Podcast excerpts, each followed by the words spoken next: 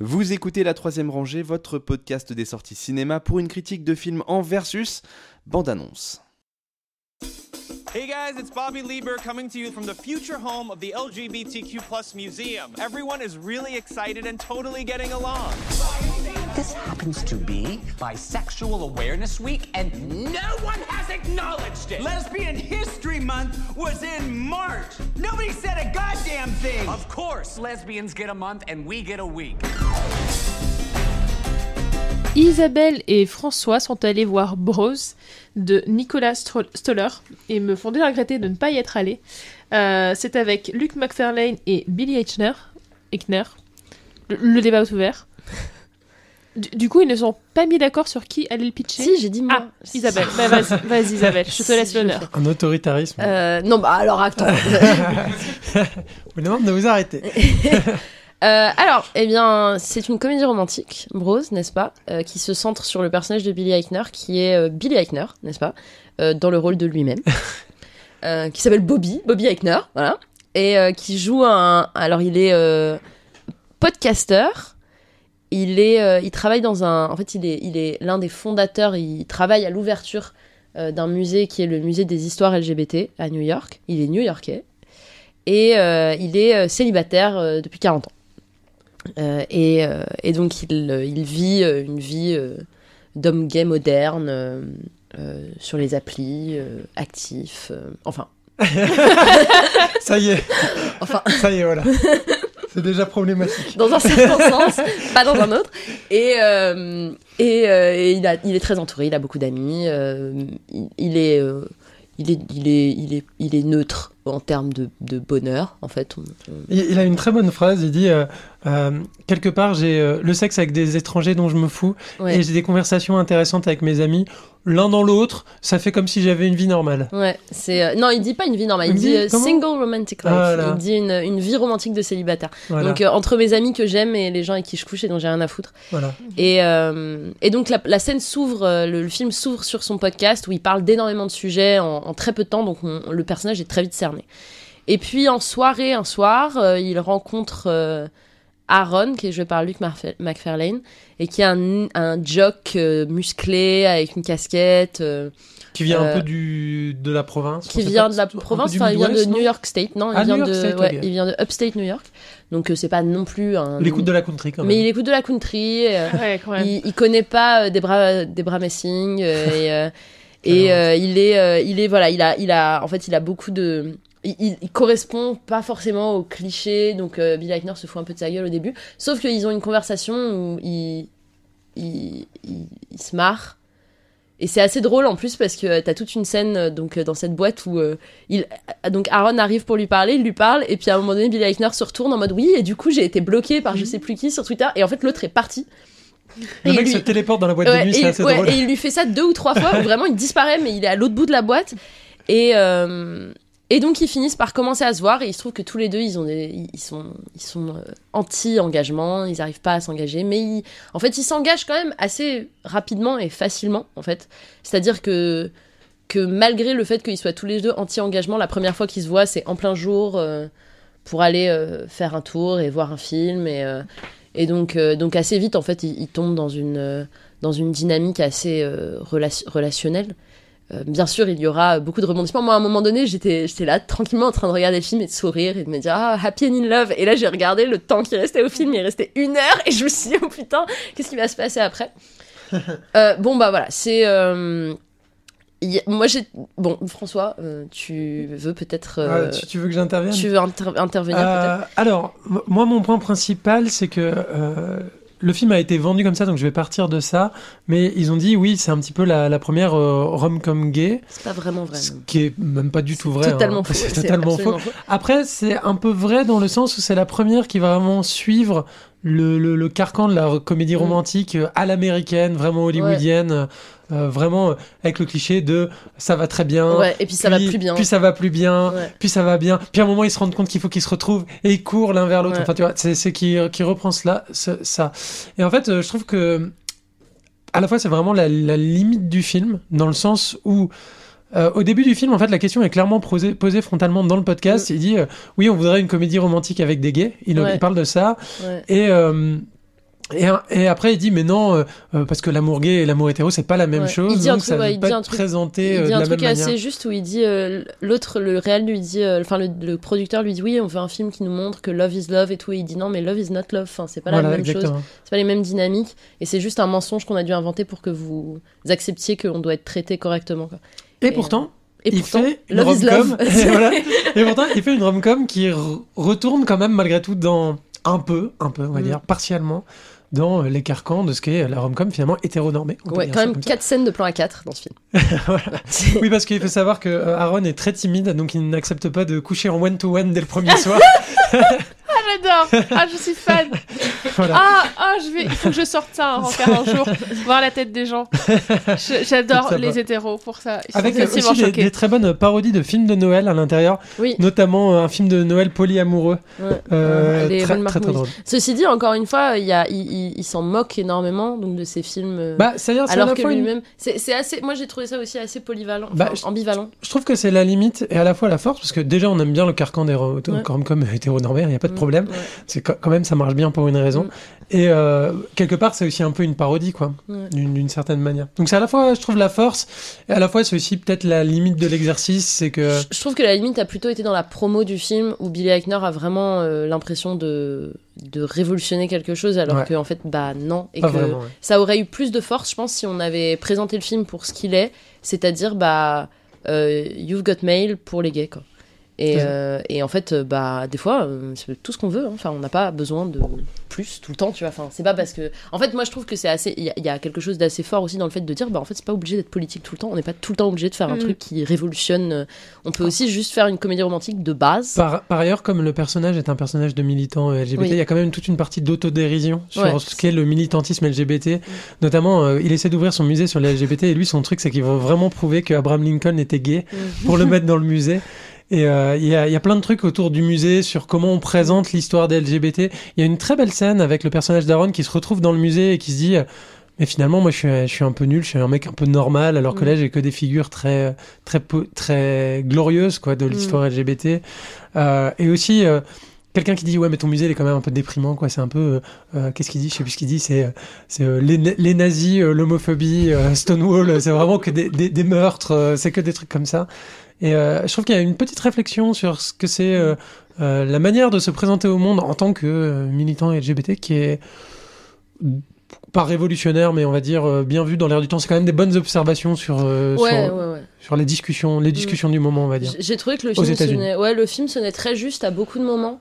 Et notamment toutes les discussions qu'ils ont, donc ils ont un espèce de comité d'ouverture du musée, donc où il y a le dean de Community qui joue un rôle et la prof de sport de Glee, qui joue des rôles qui sont vraiment adaptés. Et une nana de RuPaul, je crois aussi. Et peut-être. Alors ça, je t'avoue que. Mais j'ai regardé un peu qui était qui parce que je connais pas tout le monde.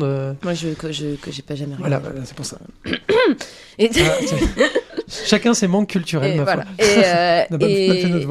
C'est des discussions qui sont à la fois extrêmement, enfin c'est extrêmement drôle, c'est très exagéré bien sûr.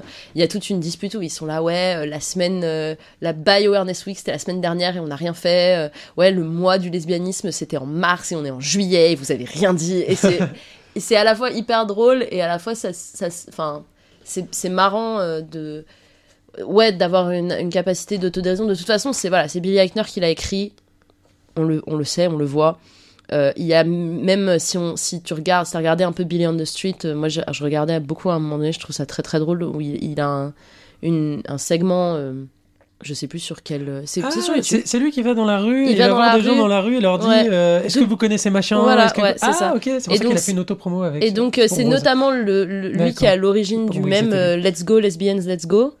Où il courait dans New York avec un groupe de lesbiennes et ensuite il posait des questions aux gens et il regardait des questions du style qui est plus hot, Gwyneth Paltrow ou Meryl Streep, et $4 et ensuite il fallait que les lesbiennes soient d'accord et si les lesbiennes soient d'accord tu gagnais $1 et donc il a beaucoup de segments comme ça. Do gay people care about John Oliver, où il va dans la rue avec John Oliver et il repère les gays dans la rue, il est là do you care, et les gens sont là no not really. Et donc il a cette personnalité où il crie beaucoup, il est très agressif machin, et moi j'ai vraiment retrouvé son ton et son espèce d'abrasivité dans son humour que je trouve très drôle, et en même temps c'est un film qui est quand même très tendre Et pour l'histoire d'amour donc entre les deux personnages qui ont une alchimie de dingo par ailleurs, j'ai trouvé que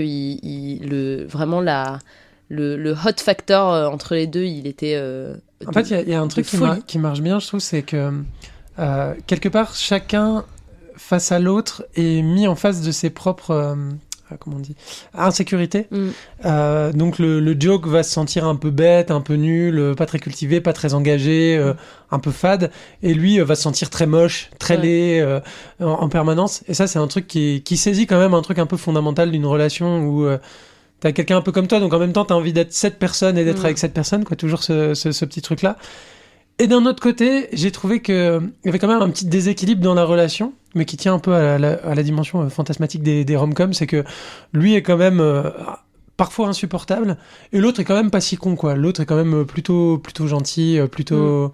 Et même s'il est complexe, il a quand même malgré tout des trucs comme ça. Et ouais, et puis il est quand même avocat, c'est pas non plus... Oui, voilà, c'est pas un nulos, quoi. Au niveau des catégories socioculturelles, ils sont quand même dans la même catégorie, oui, c'est juste que... Les gros débiles existent et il faut les représenter aussi. C'est ça. Mais lui c'en est pas un, en l'occurrence. Ils sont pas mal représentés dans le film, mais pas par lui, du coup. Ouais, enfin, pas par lui. Il y a quelques personnes... Mais je trouve que, tu vois, il y a quand même un petit déséquilibre dans... Il y en a un qui fait plus de chemin que l'autre, quoi. Et je trouve que c'est un peu... Puis c'est un peu le rêve de l'intello new-yorkais, d'avoir le mec qui est beau, mais en même temps, il est pas si bête, puis il est pas d'une famille si méchante, et puis il est... Mais ce côté fantasmatique me dérange pas, parce que ça fait partie aussi des canons de la rom-com, de pouvoir un peu se faire plaisir dans un monde imaginaire. Voilà, c'est ça, c'est qu'en fait, dans la rom-com hétéro, les femmes sont traitées correctement, et dans la... Enfin, tu vois, on a tous nos... Voilà, c'est ça, exactement.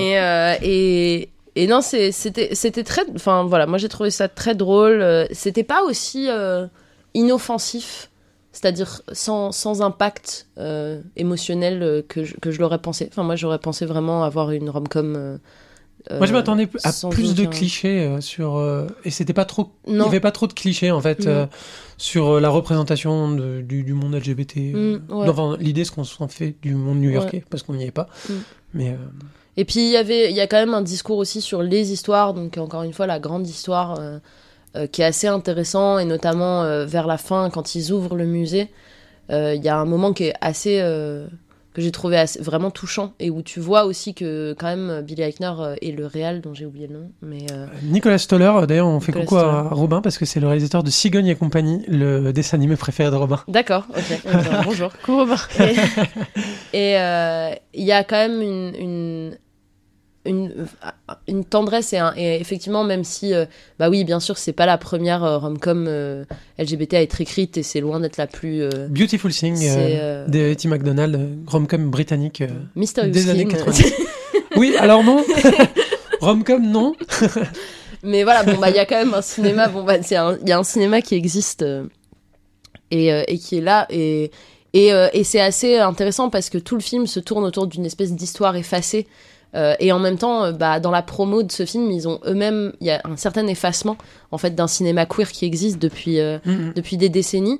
Et donc c'est un peu dommage parce qu'au final, ils sont en train de faire ce qu'ils essayent dans le film de combattre, enfin ce que les personnages dans le film essayent de combattre. Ah, c'est toujours cet écart-là, au profit de leur propre film, du coup, pour dire que leur film est révolutionnaire, alors que ce serait plus intéressant de dire notre film s'inscrit dans une histoire du cinéma LGBT, et voilà ce qu'il y fait, voilà sa place, qui n'est pas volée, et qui n'est pas une place minime, mais qui est une pièce d'un puzzle qui existe déjà. Et mais par ailleurs, on voit quand même que voilà, il y a une très belle séquence à Provincetown, qui est un peu la ville... la ville gay de la péninsule de New York, très belle, et puis il y a un très beau discours à la fin où il parle, où il y a en fait il y a certains clins d'œil, certains rappels de pourquoi est-ce que en fait aussi il nous manque un pan de cette histoire. Il y a un pan de l'histoire qui a disparu pendant la crise du sida, et qu'on a perdu énormément de cette histoire vivante qui devrait être vivante encore maintenant. Et que une des raisons pour lesquelles on a des générations maintenant qui ont beaucoup oublié le début de l'histoire queer, c'est parce qu'en fait il y a beaucoup de gens qui n'ont pas vécu pour la raconter. Et donc ça c'est quand même quelque chose, je pense, qui est assez bien montré dans le film, sans en faire non plus des caisses, mais il y a quand même des petits rappels qui sont importants. Et par ailleurs il y a aussi une séquence qui est très très drôle avec le roller coaster du gay trauma Enfin, c'est, en fait, c'est vraiment, t'as vraiment un numéro d'équilibre un petit peu entre, entre cette grande histoire et, encore une fois, et cette petite histoire. Et la petite histoire est très charmante et comme tu dis, un peu fantasmatique. Il y a pas vraiment d'aspérité. En fait, ils ont une petite crise, elle dure 5 minutes et demie. Et c'est une rom-com, quoi. Elle a pas d'impact particulier, si ce n'est le fait que tu sors de là en te disant l'amour n'existe pas et je vais mourir seule. Voilà pourquoi c'est toujours mon genre préféré. Je souris pendant 1h30 et ensuite je pleure pendant 2 jours et demi. Voilà. C'est destructeur et ça devrait être interdit. Voilà. Le réalisateur faisait un petit appel du pied pour que le film soit pas cantonné à un public LGBT, et je trouvais que c'était intéressant. Donc si vous êtes hétéro, déjà désolé, et personne n'est parfait, et n'hésitez pas à voir le film et à donner votre avis sur le film. Je serais assez curieux de savoir si c'est accessible, ce qu'on en pense. Oui, et puis bon, en fait, il y a des centaines de comédies romantiques hétéro qui ont été regardées par les LGBT pendant des années, donc vous pouvez vous-même aussi avoir cette curiosité-là. Et découvrir d'autres horizons, et peut-être découvrir quelque chose sur vous-même, on ne sait pas. Merci beaucoup pour ces encouragements à la communauté hétérosexuelle pour laquelle nous avons une pensée émue. La Troisième Rangée, c'est votre podcast bi-hebdomadaire sur les sorties cinéma du moment. Critiques, analyses, débats, quiz, coups de cœur, films méconnus et invités de marque. Vous pouvez nous écouter sur iTunes, Castbox, Podcast Addict, Soundcloud, Deezer, Spotify et n'importe quelle application de podcast. Abonnez-vous également à nos comptes Twitter et Facebook pour ne rien rater de nos nouveaux épisodes et de nos annonces. Bonne écoute et bon film.